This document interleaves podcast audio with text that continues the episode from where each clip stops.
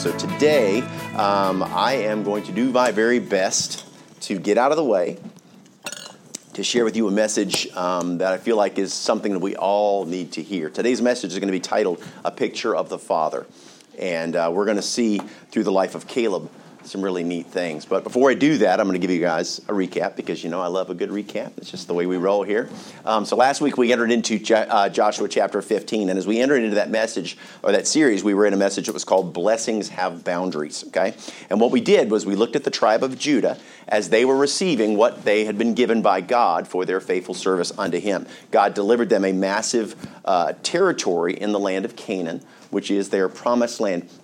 And what we saw was it was very specifically delineated by the borders that God listed. And what we did was we consolidated or took the concept from that and we realized that there was a truth in the boundaries. And what we did was we started to establish and understand why there are boundaries. Why does God give us boundaries? The first thing we noticed was this so that, that people can thrive when they stay within the boundaries. God gives us boundaries to protect us. And what we found was the fact that we use David as an example. David, the man after God's own heart, a wonderful, wonderful example to follow in many ways in his life. But what we found with David is we started to see this truth lived out in David's life. And what we saw was the fact that when David stayed within the boundaries that God established for him, that guess what? He thrived. He absolutely thrived. He thrived as an individual in his personal life. He thrived as a man. He thrived as a leader. And eventually, he would thrive as the leader or the king of all of Israel. So we saw God bless him for staying within the parameters or the limitations that he'd established for him. And what was really interesting about David that we found was that during this time, David was incredibly humble. David was very, very submissive to the will of God. This was his desire was not even get close to the boundaries that God had established, actually to stay far and well within them. But then what happened to David was sadly what happens to many Christians. David began to, be, began to become what's called dissatisfied or discontented. And what that does when we're discontented is it causes us to sense, to look at the boundaries in our lives and to think that we need to go beyond them. There's something more that we need. And what happened with David, we know David's story with Bathsheba, right? He stepped outside of the boundaries. But what we find is the fact that David was no longer satisfied within the boundaries. And what we did was that took us to the to the next facet that we understood about boundaries, which is when we go outside of the boundaries that God establishes, that we face destruction. Okay? God placed that boundary to protect David from himself. So what David did was he became dissatisfied. And then what he did was he willfully exceeded the boundary he broke through where he was not supposed to go. And what we found was when we went through the Ten Commandments, five of the Ten Commandments David broke. We could take the commandments and we could call them boundaries because that's basically what they are. This is what you should do, this is what you should not do. David took five of those boundaries and he absolutely destroyed them. And the result of that was the fact that David suffered on a personal level, David suffered on a family level, and generationally, the Israel, the Israelites as a whole, the entire nation suffered great devastation throughout history and to this day still suffering with the devastation of David's choices. But what God does is He tells us, hey, listen, if you'll stay within the boundaries I established for you, then I will bless you mightily. There is something available to us, which is called the peace of God. Right? In Philippians 4 7, it talks about that. It says, The peace of God which passeth all understanding. What it means is outside of our ability to comprehend as a human being, this is a peace that the world doesn't know anything about. It's a peace that only a Christian can know. It's about a relationship with the Lord, it's about fellowship with God. So within the boundaries, we can experience that. Outside of the boundaries, we will suffer devastation, and there is always going to be suffering. And so what happens is God says, Listen, I've given you this boundary to keep you to keep you safe, to try to keep you from falling prey to yourself. Because our problem many times is us. People think the devil's, oh, it's always the devil made me do it. The devil made me do it. No, no, no. no, you did it. I do it, right? We, we, we, we, our flesh is our problem. It's our unwillingness to trust and, and, and lean on God, but trust in ourselves that becomes our problem. The devil may set a little snare for us, but once that snare is, once we step into it, man, the rest is us. So what we find is, in fact, there's this principle of sowing and reaping, which we visit on a very regular basis in this church.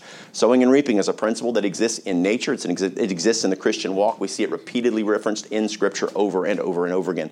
Galatians 6, 7, and 8 says, Be not deceived, God is not mocked, for whatsoever man soweth, that shall he also reap. It's a promise from God.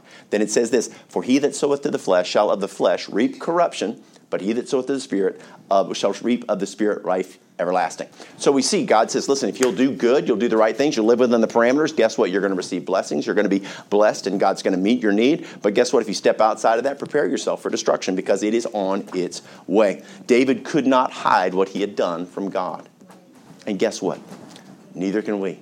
No matter how sneaky we may think we are, God sees it all. And so what we find is God has established these boundaries to keep us protecting us from our own carnality, but also He's established the boundaries so that if we want to succeed, we can understand what it's going to require of us in order to actually experience success. So with that truth kind of established for us as we enter into chapter number 15. What we're going to do now is we're going to revisit Caleb.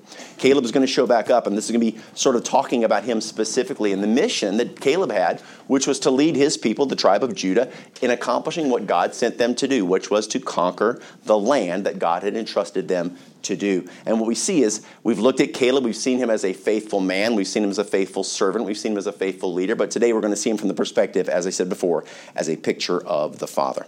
Let's pray. Thank you, Lord, for the gift of this time uh, over your word and in your word. I do so, uh, Lord, ask you that you would please, would you speak to us? God, I no one here needs to hear from me. Uh, and um, Lord, we need to hear from you. So, Lord, I do pray that you take a hold of the service. I pray that, God, you would direct my mind, my heart, uh, my tongue, Lord, that I would not get in the way. Lord, I pray that you'd remove the human element from this message, and Lord, that you would speak mightily to us. And Lord, would you use uh, what we learn that you could work through us. And uh, Father, I just want to give you thanks in advance for what you're going to do in Jesus' name. Amen. All right, so Joshua chapter 15, verses 13 through 19. And it says, And unto Caleb, the son of Jephunneh, he gave a part among the children of Judah, according to the command of the Lord to Joshua, even the city of Arba, the father of Anak, which city is Hebron. Uh, and Caleb drove thence, and three sons of Anak, Sheshai, Ahiman, and, ba- and Talmai, the children of Anak. And he went thence to the inhabitants of Debir, and the name of Debir before was Kirjath Sepher. And Caleb said, He that smiteth Kirjath Sepher and taketh it, and taketh it, to him will I give Achsah, my daughter, to wife. And Othniel, the son of Kenaz, the brother of Caleb, took it, and he gave him Achsah, his daughter, to wife. And it came to pass, as she, as she came unto him, that she moved him to ask of her father a field. And she lighted off her ass. And Caleb said unto her, What wouldest thou? Who answered, Give me a blessing, for thou hast given me a south land. Give me also springs of water and he gave her the upper springs and the nether springs. Now, verse 13, again, reintroduces us to Caleb, okay? It reintroduces us to the commitment that he had made. Remember, it was all about Hebron. That was his issue. He wanted to have that city, that city of giants. Now, we look back into our Joshua study. We know this is the city where the giants dwell, which is the city of Hebron. So, what we're going to see today through Caleb's actions as well as his words is the fact that Caleb is, first of all, going to be a man of his word. We're going to see that Caleb will challenge his people to face evil. We'll see that he rewarded faithfulness with his very best and that he lovingly exceeded his children's expectations. It's a beautiful picture of our Father in Caleb's life. So, what we see right away is the fact that, listen, Caleb immediately does not waste any time in fulfilling the commitment that he had made. Remember, not only had he made this commitment about conquering Hebron before his fellow uh, human beings, I guess, whatever his brothers, uh, but he'd also made it in front of Joshua, and he had also made it in front of God. So he made this commitment in front of these folks, and he says, You know what? I'm not going to waste any time. Right away, I'm going to go to and do exactly what what was given to me. We are going to see that Caleb proved that he was a man of his word. Verse 14 says, And Caleb drove thence the three sons of Anak, Sheshai, Ahiman, and Talmai, the children of Anak. So, in order to prove this point that he was fulfilling his word, what we need to do is go back and look at Caleb's commitment. Where did he commit to doing this? Now, immediately following the rebellion of the 10 spies, when they initially went into Canaan they came back and they were all freaked out, right? This is what Caleb said to those spies. He said in verse Numbers 13 30. And Caleb stilled the people before Moses and said, Let us go up at once, right now, and possess it for we are well able to overcome it. They said, We saw giants, they're going to kill us, it's going to be awful, it'll never happen. And he goes, No, no, no, no, no, no, no. Right now, we can win this thing. Now we know that the people rebelled against him, but what we see is his complete confidence in the victory. He's not doubting in any way, shape, or form at all what's to come. David, in his, his trust and his, in, in his um, faith in God has not wavered. It has not changed. Caleb knew in his heart that God would keep his word. And what we saw with Caleb is why is he a picture of unwavering faithfulness? Because he lived his life on a day to day basis by faith. He did not live in fear, he lived by faith. This is something we all need to learn, something we all need to, to embrace. Living a life that is constantly weighed with fear, boy, it's an indication of our faith. We've got to learn to trust God. God knows what the future holds. And we've got to hold on to that fact that He not only knows what's coming, but He loves us. And He's going to allow circumstances sometimes to teach us something or to work in our lives. God promised back in Deuteronomy, 3, uh, Deuteronomy 1, verse 36, to Caleb, save Caleb, the son of Jephunneh, he shall see it, and to him will I give the land that he hath trodden upon, speaking specifically about Hebron, and to his children, because he hath wholly followed the Lord. So for 45 years, Caleb has held on to that promise. For 45 years, he has battled alongside of his brethren. He has lived through the wilderness and all the challenges that have come, and he's watched many of his countrymen die. He's gone through lots of adversities and dealt with all kinds of challenges, and yet Caleb has not lost faith. He has said, You know what? God made a promise, and I know my God. He is a man of his word. He will not let me down. And so, what does he say? At the end of that 45 years, he then goes to Joshua, and this is what he says to Joshua in Joshua 14. We just saw it a few weeks ago. This is Caleb. And now, behold, the Lord hath kept me alive, as he said, these 40 and five years, even since the Lord spake his word, uh, spake this word unto Moses, while the children of Israel wandered in the wilderness. And now, lo, I am this day fourscore and five years old. I'm 85 years old. And yet I am as strong this day as I was in the day that Moses sent me. As my strength was then, even so is my strength now. Remember, his strength back then was his strength was faith. He says, Listen, my faith hasn't changed. He says, My strength is now for war, both to go out and to come in.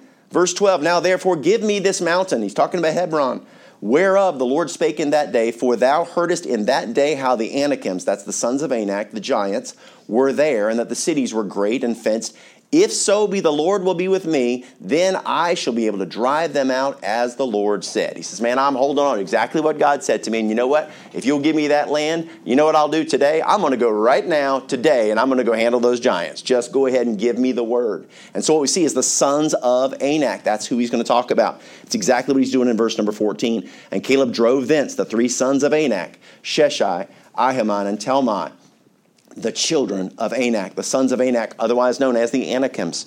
Numbers 13, we saw that those spies, when they returned, those 10 fearful spies said this of the sons of Anak in verse, Numbers 13, 33. And there we saw the giants, the sons of Anak, which, which come of the giants, and we were in our own sight as grasshoppers, as so we were in their sight. And so there is no question who it is that Caleb has addressed and who he's dealt with. He has driven out three giant leaders and all of their followers. But what's interesting, as Caleb is taken Hebron for God, he's doing exactly what God had told him to do. Listen, Caleb is not a man of empty promises. He's not a man of half truths. He's a man that if he tells you he's going to do it, guess what? He is going to do it. And guess what? That's exactly how God is. Numbers 23 19 says this God is not a man that he should lie, neither the Son of Man that he should, that he should repent. Hath he said, and shall he not do it? Or hath he spoken, and shall he not make it good? If God says it, he is going to follow through. Caleb, like God, follows through with his commitment. This is what our faith is built upon. Our faith is built upon the fact that God can be trusted in any circumstance, in any situation, and no matter what the world may say, we hold on to what we know to be true, not what we believe to be true. And that's the thing. The Word of God, this is why the Bible talks about that. This Word has been preserved, right? As silver tried in a fire seven times. God has preserved His Word and He's preserved His promises so we can hold on to these things. So I don't need to go through life going, man, I hope He doesn't blow it this time. He's been consistent up to, but duh, he might let it go. No, this goes all the way into eternity. This is God's story. And He's always, always, always does what He says He's going to do. Always. You can bank on it. You can live your life on it. You can have your faith built upon it. That's why our faith works because we're faithful. We're trusting in a faithful God. I'm not holding on to something with hopes and dreams. I'm holding on to an assurance and a foundation that is truth. There is but one truth. I don't care what the world says about people saying, well, this is my truth. Well, this is the truth to me. Uh, no. There is either truth or there's untruth. Right. right. There's black or white. That's the way this thing works. There is no gray area with God. He says, You're either my friend or you're my enemy. If you're in the middle, guess what? You're lukewarm and you make me sick, right? He says, You pick.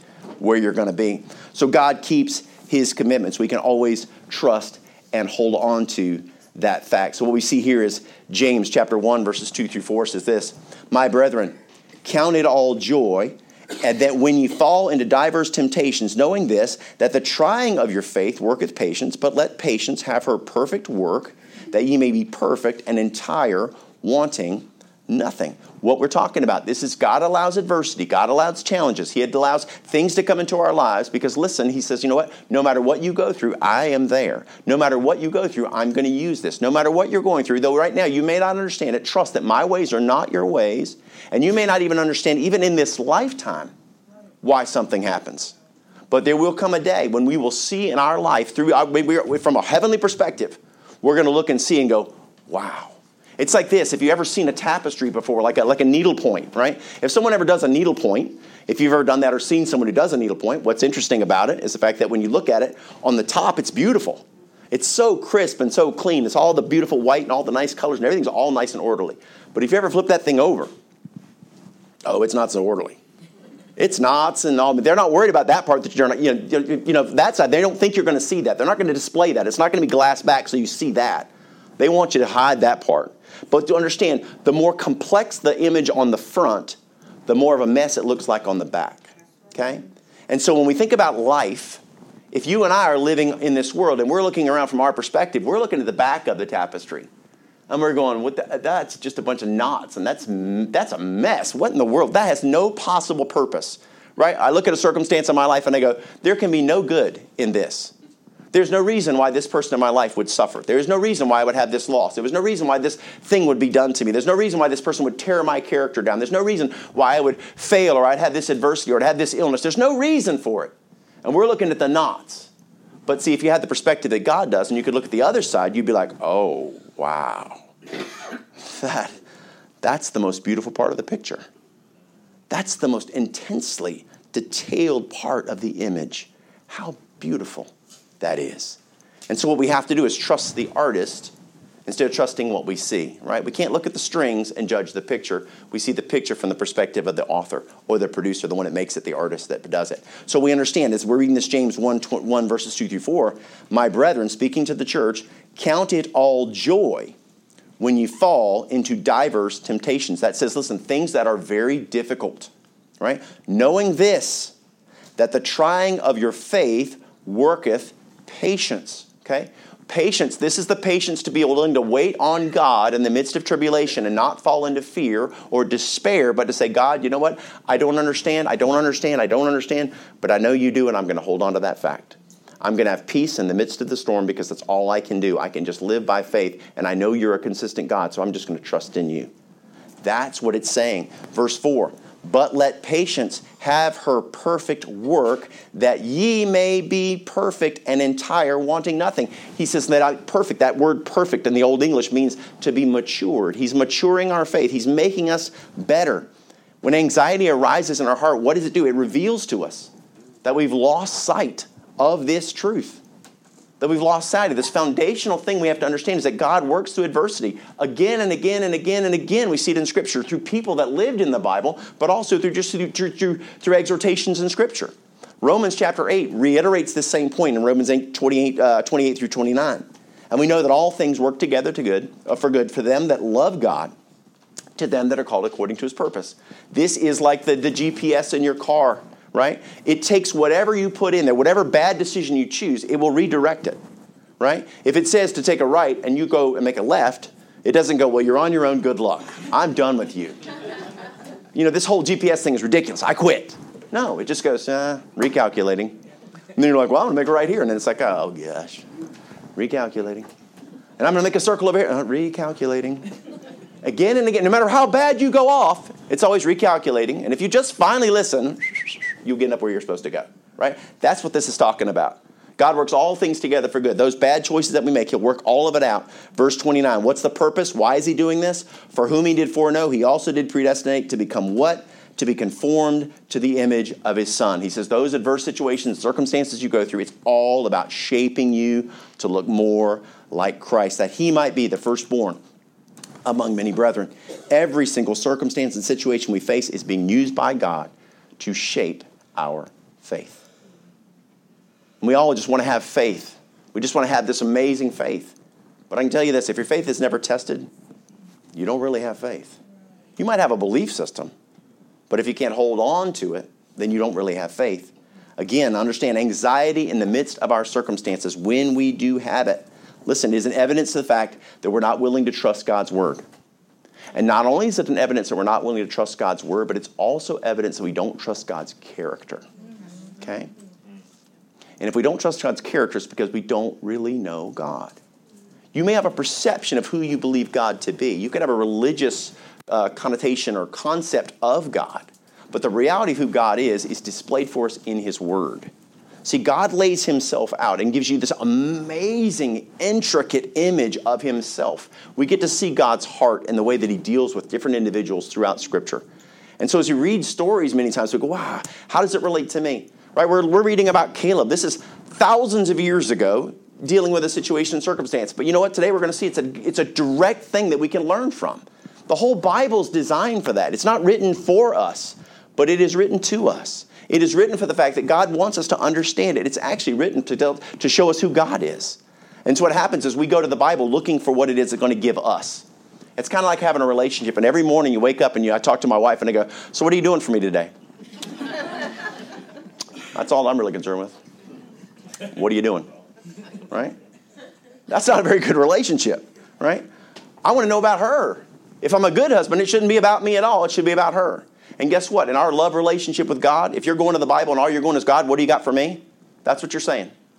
It's all about me. How are you going to fulfill me? What are you going to do for me? But hey, what is it? What if we said, hey, look, God, what do you want to do through me? How can you use my life for your glory? How can I get to know you more intimately? How can I fall in love with you more deeply? How can I understand myself more clearly because I understand you more clearly? It's a beautiful thing. So, God wants us to know His character, to know His word, and that's how we do so.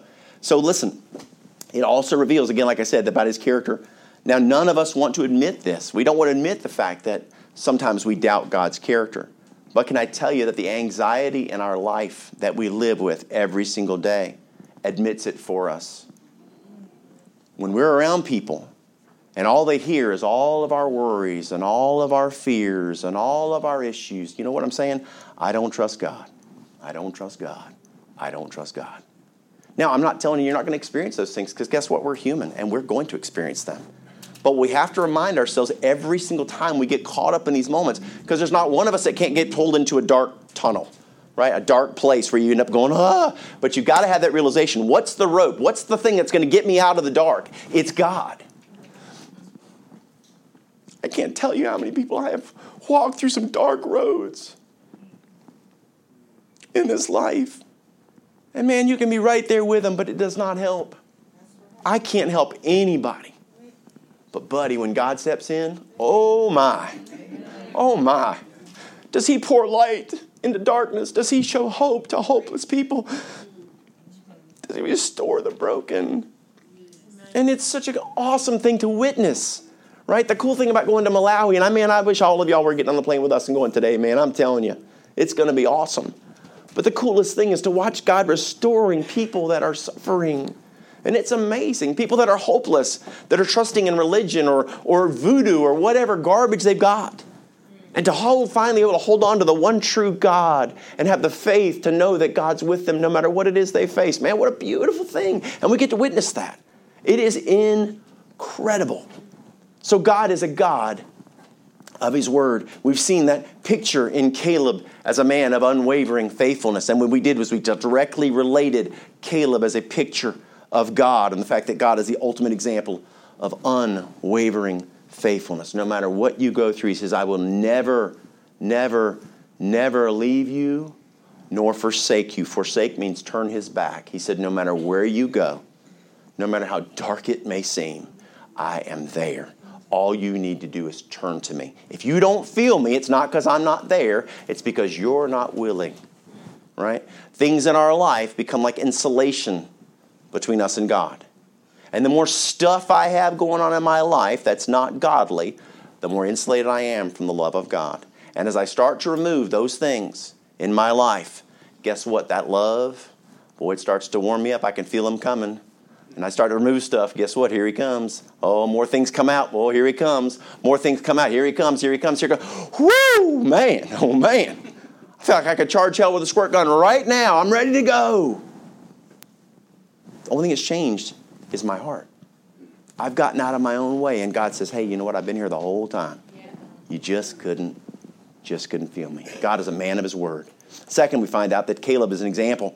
He challenged his people to face evil. Verses 15 and 16 says, And he went up thence to the inhabitants of Debir, to the name, uh, and the name of Debir before was Kirjath Sepher. And Caleb said, He that smiteth Kirjath Sepher and taketh it, to him will I give Asha, my daughter, to wife. Now, here Caleb is calling uh, God's people to assault the city of Debir. Now, our passage shows us that it's actually called Kirjath Sepher. And what's interesting, Kirjath Sepher, I don't know what it's relevant, but it means city of books. But if we go back into our study of Joshua, and we go back into chapter number 11, what we found was this was the southern campaign. When they first got in there, the first big campaign where they pushed down and they started addressing evil in the city, in the, in the land. Well, Debir was in that very first thing. So what we're looking at, this is back in Joshua chapter 11, verses 21 through 22. This is, and at that time came Joshua and cut off the Anakims from the mountains, from Hebron, from Debir, from Anab, and from all the mountains of, of Judah, and from all the mountains of Israel. Joshua destroyed them utterly with their cities. There was none of the Anakims left in the land of the children of Israel, only in Gaza, in Gath, and in Ashdod there remained. And so, if the giants had been wiped out from these cities, which we see Hebron and Debir and all these places, they'd been dealt with in that first campaign on the front half. Why is he having to deal with them on the back half? Now, interestingly enough, that means that the giants that are there now, the ones that he's just driven out, they must have come from somewhere else. Now, where would they have come? Well, it says Gaza, Gath, or Ashdod. Recognize that the time frame from when this has happened, that southern campaign took place, where we are today is five years later. What we remember whenever God was telling them about how he was going to move the enemy out, he said, I'm going to do little by little, right? He doesn't want that city to sit abandoned for five years and get overgrown and become a mess. What he does is actually has a population there caring for the city. So when the Israelites are ready, that land is prepared. They're going to move into a city that's in good condition. The animals and stuff have not taken it over. So God's working. It's all God's got a plan through it all, right? Even the fact that it's been refilled with people, it's all about caring for the land that they're going to they're going to possess. So we see that per Debir fell for the first time. And what's happening now is Debir is being they're challenged to go in and to to take it again. Now, this uh, what's interesting is that he doesn't just challenge them; he also offers to reward them for doing so. Notice what he said. And Caleb said, verse 16, He that smiteth Kirjath Sepher and taketh it, to him will I give Asha, my daughter, to wife. And so not only is Caleb challenging them to do what's right, but he's actually offering them a reward for doing so. Okay? Now, interestingly enough, remember the fact that we talked about in the past how God works. Right? God is a God of conditional. He's a conditional God. The fact he says, if you'll do this, I'll do this. And so what we find here is the fact that God is asking of them. He's given them a, a, a, responsibility, something there to do. We know that last week we talked about God rewards faithfulness. And what we see is the fact that God not only pictures or not only do you see picture the fact that he rewards faithfulness, but we also see that there's another aspect to it as well. What's so cool about this is Caleb is challenging them to do something that they're already supposed to do. This was their God given mission. They were sent there to conquer the land. So, why on earth is he giving them incentives to do so? Well, he's revealing something to us about God. God is a God of grace, God is a God of abundant grace. Grace is a terminology. It means basically to give something that is undeserved. Okay? So something is completely undeserved and you just give it anyway. So we think about this every day. If we really pay attention, we always talk about having a thankful heart around here. Having a thankful heart. Wake up, have a thankful heart, thankful heart, thankful heart. Because listen, if we recognize the fact that every single day God does amazing things for us, God displays His grace to us every single day through our family, our health, our talents, abilities, all the things that we receive every single day. Now we think about this God suffered, Jesus suffered on the cross and suffered the crucifixion to offer us salvation, to offer us eternal life. Now that should have been enough, right? Romans 12:1 tells us that our reasonable service is to give back to God, to give ourselves a living sacrifice. But what we find is the fact that God, because He's a God of grace, doesn't just do that. It's not just about salvation. After that, He offers even more. He offers incentives for us to do what it is He's asking them to do. Remember, it's all about the promised land, it's about conquering the promised land. That's the picture here. So, what He's telling them is, listen, if you'll go do this, if you'll do this, guess what? I'm going to bless you even additionally. It's not just about me giving you the land, I've already done that, it's yours. But now, guess what? If you'll do what I've asked you, I'm going to bless you to do it. And this is a really, really cool thing. And what it's showing us is the fact that, listen, if we're going to possess our promised land, it's going to be a matter of us denying ourselves, recognizing the fact that we need to be submitted to God, and in walking in submission to the Lord, guess what He will do? He will bring the victories. God goes above and beyond. He's literally giving us opportunities to be blessed uh, uh, additionally above what it is we've already been given. And it's so cool the way that He works. Listen to the challenges He gives to the church in 2 Corinthians 6 17, 18. Wherefore, come out from among them and be ye separate, saith the Lord, and touch not the unclean thing, and I will receive you. And verse 18, and will be a father unto you, and you shall be my sons and daughters, saith the Lord Almighty. I won't just be your creator, I won't just be your savior, I am going to have an intimate love, father child relationship with you. So the very minimum was that I saved you, but guess what? On top of that, I'm going to offer you this as well. But all I'm going to ask of you is you just don't touch the unclean thing. Hey, why don't you set aside, set yourself away from the world, separate yourself. John, 1 John 1 9 says this if we confess our sins, he is faithful and just to forgive us our sins and to cleanse us from all unrighteousness. He says, you know what I'll do? I'll give the unrighteous righteousness. I will provide for you. I will love you. God always has a heart to bless his people. And the problem is, people think that God is this God that wants to hurt people, that he wants to judge people. No, you must realize that the judgment we are facing on this earth and the adversities that we deal with is a result of our own rebellion and our own sin. So many times we live our lives and we make choices that have bad consequences because we stepped outside of the boundaries that God established for us, and then we're going, why would God allow this? God said, hey, if you do this, bad stuff's going to come. And we're like, yeah, it doesn't really mean what, yeah, uh, whatever. And we go do it, and then we're like, wow, what bad, bad things happen. That's terrible. And we act as if we should, like we're shocked, and it's unfair. God has given us the boundaries to function within, and He says, listen, I want to bless you. I want to use your life. I want you to experience this incredible love relationship. And it leads us to the next point, which is the fact that Caleb rewarded faithfulness with his very best. Verse 17 says this And Othniel, the son of Kenaz, the brother of Caleb, took it, and he gave him Achsah, his daughter, to wife. Caleb isn't offering riches or wealth. He literally, listen, he's offering his own flesh and blood. How interesting. His own flesh and blood. He's offering his very best. And you know what? That's what the God does for humanity every day. Every day. Not just offering us life, through salvation, but offering us the abundant life, right? We see it described for us in John 10, verses 9 through 11. He says, I am the door. By me, if any man enter in, he shall be saved and shall go in and out and find pasture. Verse 10 The thief cometh not but for to steal, to kill, and to destroy. I am come that they might have life, and that they might have life, might have it more abundantly. I am the good shepherd. The good shepherd giveth his life for the sheep. Can't you just hear the heart of God in that? Listen, I am the good shepherd. The good shepherd giveth his life for the sheep, right? He's there to provide for them, to care for them. But ultimately, he says, you know what? I will die for them.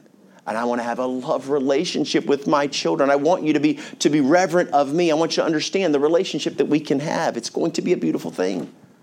See, the Lord always gives his very best, literally giving his own flesh and blood. Consider the cross. And all it takes is simply faith.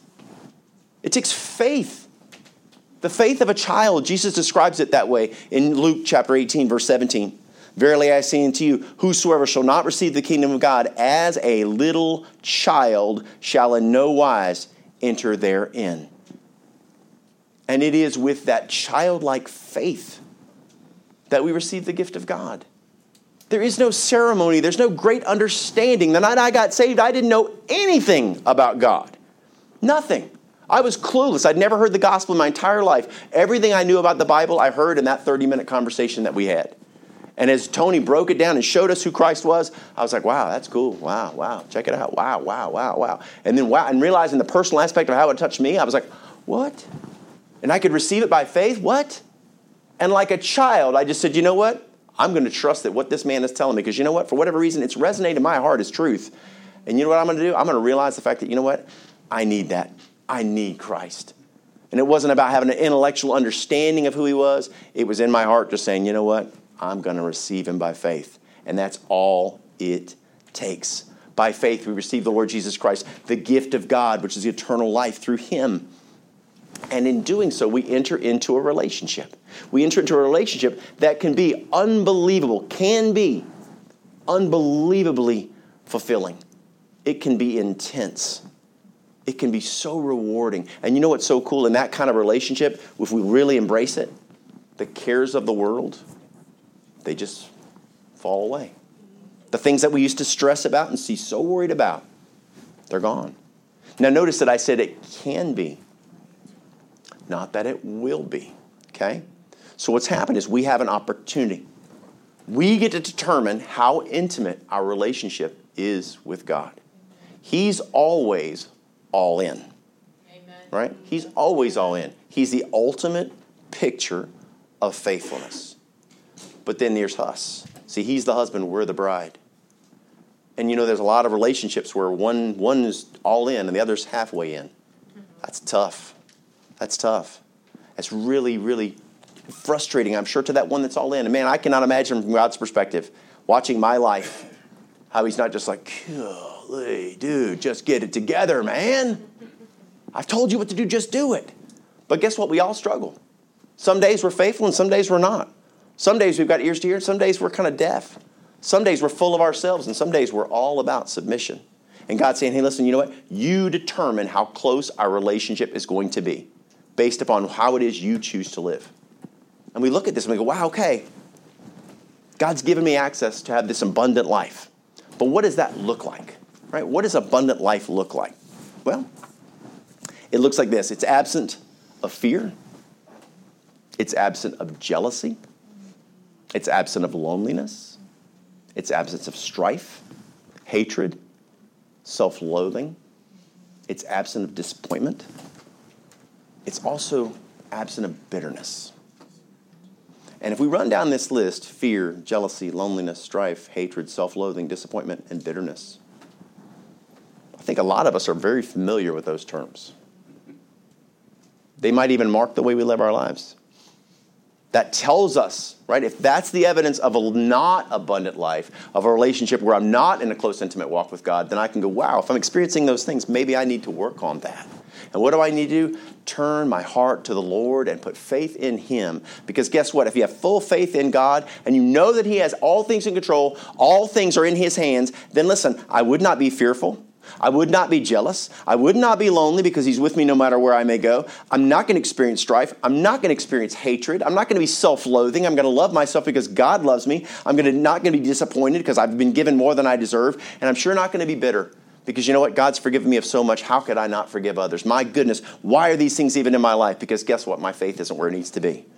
I need to work on me. It's available to every child of God on this earth. It is God's very best. He says, Nan, I got it for you. Listen, some will surrender, and you know what they're going to do? They're going to experience that. It's a small minority, unfortunately. They're going to experience that abundant life. They're going to really, really walk with God, and man, it is beautiful. And there are others that will have momentary times in their life where they'll go through periods where guess what? They'll experience it at some point, at some level. But the mass, the, the great majority of people, they'll never experience it. They'll never even get a glimpse of what the abundant life looks like because they're not willing to let go control of their lives. They determine what their future holds. They determine what the day will hold. They determine, they determine. They put it all on themselves. And instead of trusting God, they trust in self, right? And God's saying, hey, listen, there's your problem. You've got to put your faith and trust in me. Either we live it God's way or we live it our way. God's way is clear. He's given us the boundaries that we're supposed to function within. He's shown us what is, how it is we are to thrive. And he's told us what will also happen if we don't. Leviticus 20, verse 7 says this Sanctify yourselves, therefore, and be ye holy, for I and the Lord your God. Sanctify yourselves, therefore. Sanctify means cut away, separate yourself away from the world. He's saying, don't live like the world, live like me. Follow my example. Love what I love and hate what I hate. Right? Listen to 1 Peter 1, verses 13 through 16. Wherefore, gird up the loins of your mind, be sober, and hope to the end for the grace that is to be brought unto you at the revelation of Jesus Christ. As obedient children, this is the one, okay? As obedient children, this is us, this is us talking to the church, not fashioning yourselves according to the former lusts in your ignorance. When you were lost, you did not know any better. You were ignorant. You were fallen. You were in that world. You were the, the, the God of this world ruled your life. He was your daddy. But guess what? That's no longer the case. You have a new father. And guess what? He's got standards and practices that'll help you to succeed. So don't fashion yourself like you used to, fashion it based upon him. Verse 15, but as he which hath called you is holy, so be ye holy in all manner of conversation. Let your life reflect Christ, because it is written, Be holy, for I am holy, referencing back to Leviticus 20, verse 7. He's saying, Listen, God's offering you his very best. The whole point is whether we receive it or not is completely up to us. And then lastly, Caleb models for us the fact that he's a dad that lovingly exceeded his children's expectations. Verse 18 and 19.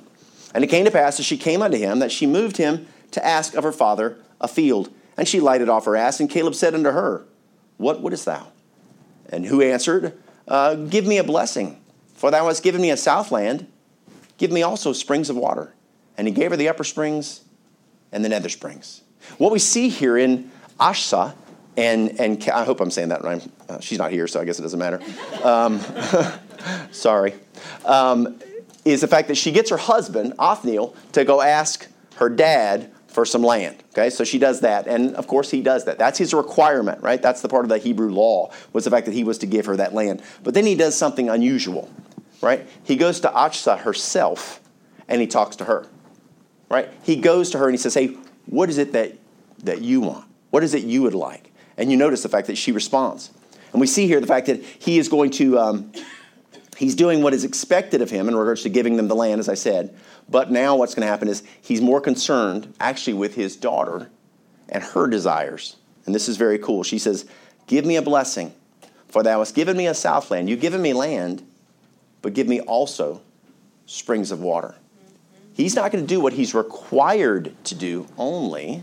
What we find is because he loves his daughter, he's going to exceed her expectations. He's going, to, he's going to do more than he's supposed to, but also on top of that, we're going to see he's going to exceed her expectations. He not only meets her request, but he exceeds it. Because notice this, he says in verse 19, and he gave her the upper springs and the nether springs. She asked for one. And he says, you know what? Not only am I going to give you this, but I'm going to give you all this. Amen. Right? How beautiful. And what's it driven by? It's driven by love. He wants to bless his daughter. You know what? She did not fight the fact that he said, you know what, whoever takes this land is going to get my daughter. We don't see any rebellion from her. She faithfully followed and said, Dad, you know what? Whatever you have for me, I will do. And he says, You know what? For your faithfulness, what do you want? I know I'm required to give you the land, and I've done that. But, sweetheart, what do you want? Springs. All right. Why don't you just have all of them? I'll give it all to you more than she asked for. And this is what the Lord wants to do for us. He wants to bless us, right? That's the heart of God. That's always God's heart. That's always what He wants. And He says, if you'll just be faithful, then I'll do that. I will bless you. But the problem is, what happens for us is many times we function based upon the blessing. I'll do it as long as you bless me. I'll do it as long as you give me what I want and we make it about ourselves, it's not going to work. See, this is a daughter who loved her father and she submitted to his will. And that's what God wants from us.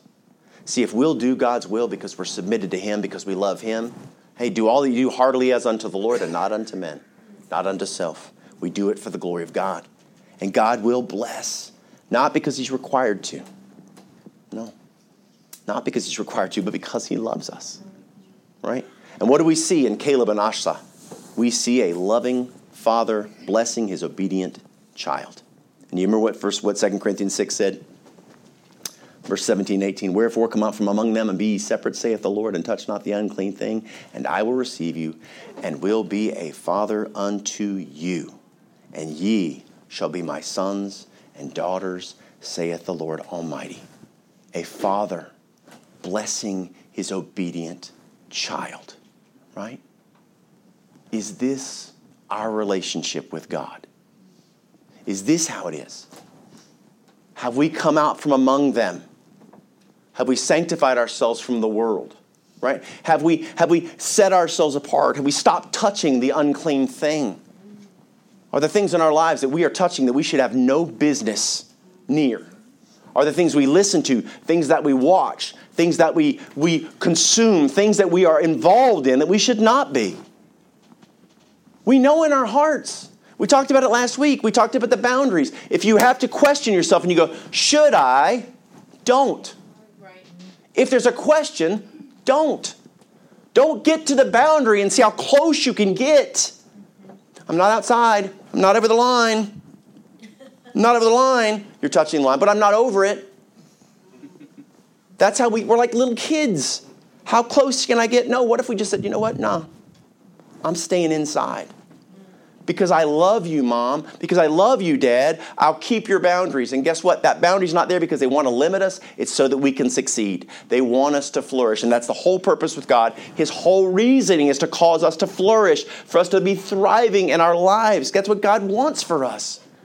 And it's that love relationship of a father and a child. The question is so many times we're struggling with these issues of getting away from the world and stop touching the unclean thing. Because if we will do that, God says He will receive us as sons and daughters. Sons and daughters, and our loving Lord. He blesses us accordingly. Listen to Ephesians chapter 3, verses 17 through 21. I'm almost done, I promise. That Christ may dwell in your hearts by faith, that ye, being rooted and grounded in love, may be able to comprehend with all saints what is the breadth and length and depth and height, to get to know God, really know Him through an intimate relationship, and to know the love of Christ, which passeth knowledge, we can't even comprehend it, that ye might be filled with all the fullness of God. Now unto him that is able to do exceedingly abundantly, notice, exceedingly abundantly, all that we could ask or think, according to the power that worketh in us.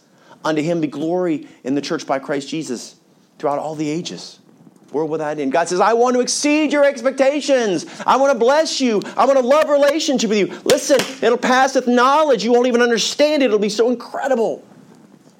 And there are some of us, man, and we have felt that relationship, and man, it just, you can't even describe it. And the fact that people would deny that God even exists, man, the ignorance of this world is so heartbreaking. But you know what? What are lost people going to do? Act like lost people. Because guess what? Prior to the night that I got saved, I used God's name as a curse word every single day of my life, pretty much, it seemed like. I lived completely contrary to God in every way, shape that I possibly could. Because guess what? I didn't know any different. I was ignorant to the truth. But once God opens your eyes and once you possess the Spirit of God, man, you have got a responsibility to know the love of Christ, as it says. You notice what verse 20 says. Just like Asa, we have a loving Father that doesn't just want to bless us with the minimum. No, He wants to exceed it. Verse 20 says, Him that is able to do exceedingly abundantly above. Man, that just makes me want to, da, da, da, yes, we got this. Above, perfect timing. We could ask or think, right? Caleb knew God's heart. This is the key. How can Caleb function the way that he does? Because he knows God's heart. The Bible says he wholly followed the Lord. God blessed him mightily for his faithfulness, and then he blessed his family mightily for theirs. See, Caleb was a follower of God, but as we see today, he was also a picture of God. And guess who else has the same exact responsibility? The Bible says that we are followers of Christ and that we are representatives of Christ. What does it say in 2 Corinthians 5, verse 20? Now then, we are ambassadors for Christ. An ambassador is a representative, as though God did beseech you by us. We pray you in Christ's stead. This is the message to the world Be ye reconciled to God. That's the message, man. That's it. To be a Christian means that our lives are Christ like. Not only I following the Lord, but I represent the Lord. Caleb is an amazing example of that. He followed the Lord, he wholly followed the Lord, and he represented him in every aspect of the way that he lived his life. And I leave you with this Psalm 37, verse 3 through 5. Trust in the Lord and do good. So shalt thou dwell in the land, and verily thou shalt be fed. Delight thyself also in the Lord. And notice this part, and he shall give thee the desires of thine heart. Commit thy way unto the Lord, trust also in him. Do you do your part, and he shall bring it to pass. A faithful God who loves his children, who wants to bless them. Caleb's life, his choices, the way that he loved his family, they all reflected a picture of the Father. The question we have to ask ourselves is if we consider our Christian walk, the way we live our lives, the choices we make, the way we love our family, what image are we reflecting to the world around us? Because the only Jesus that most of this world's ever going to see is the one it sees in us. Caleb gives us a great example. But guess what? Every day, we should be working on refining the image of Christ in our lives. Let's pray. Thank you, Lord, for today, for your love for us, and Lord, for the beautiful example from Caleb. Thank you for using your word uh, to enlighten us, to teach us, to show us the truths that, God, we desperately, desperately need as your people. God, I praise you and thank you for who you are and what you've done in my heart through this message. And I do pray for my brothers and sisters. Lord, those today that are working on refining that image, that image of you in them. Lord, would you help my brothers and sisters? God, would you lift them up? God, would you bring to understanding and recognition those things they need to work on? Father, would you just give them some grace? Lord, would you give them some mercy as you draw them through the adversities of life and teach them how to look more like you? God, would you bless my brothers and sisters and use their lives, God, to touch those around them. With their heads bowed and with their eyes closed, if you're here today and you say, listen, you know what, I don't necessarily know about my relationship with God. There are a lot of people that are religious in this world that are going to hell, just so you know. Lots of people. They know who God is, but that doesn't mean they're saved. See, to be saved means you've given your heart to Christ. It's one thing to believe in God, it's another one to, to believe He exists. It's another to read the Bible. It's another one to pray. People can do all those things and yet still go to hell. Recognize the fact that salvation is a matter of surrendering to the draw of God on our hearts. Recognizing the fact that we are lost, that on our own we are in dire need of a Savior. Jesus loves us, and because of that love, that's why He went to the cross. That's why He suffered. That's why He died. And so if you're here today and you say, listen, I don't know that I've ever been reconciled to God. I believe in Him, but there's never been a moment in my life when I've surrendered my heart to Him. You have that opportunity today. There is no magic prayer, there is no ceremony involved. It is a broken heart calling out to a loving God who's ready to restore you. If you suffer with all those issues we talked about grief, fear, anger, anxiety, depression, whatever else it is maybe you need Christ. Maybe you're a believer and you just need to turn your heart back to God. But if you've never received Christ, you're watching this recorded or you're watching this live, and you want to receive Christ, it does not take a preacher. It's your heart and God. He's calling out to you. All you have to do is surrender. With our heads bowed and eyes closed, if you want to receive Christ, I'm going to guide you. But again, it's not the words of this prayer that will save you. God's listening only to your heart. So their heads bowed and eyes closed. If you want to receive Christ, repeat after me in your heart and mind. Dear Lord, I know that I'm a sinner, and I am so sorry for my sins. I know in my heart that I've been separated from you. And I now understand that you love me in spite of it. God, would you help me right now to surrender my will? In this moment, I come to you in need of a Savior. And I'm asking you right now to come into my heart, to forgive me of my sin, to save my soul. and give me a home in heaven. By faith, I receive you, Jesus Christ, as my Savior. Help me now to live for you. And it's in Jesus' name I pray and give thanks. Amen.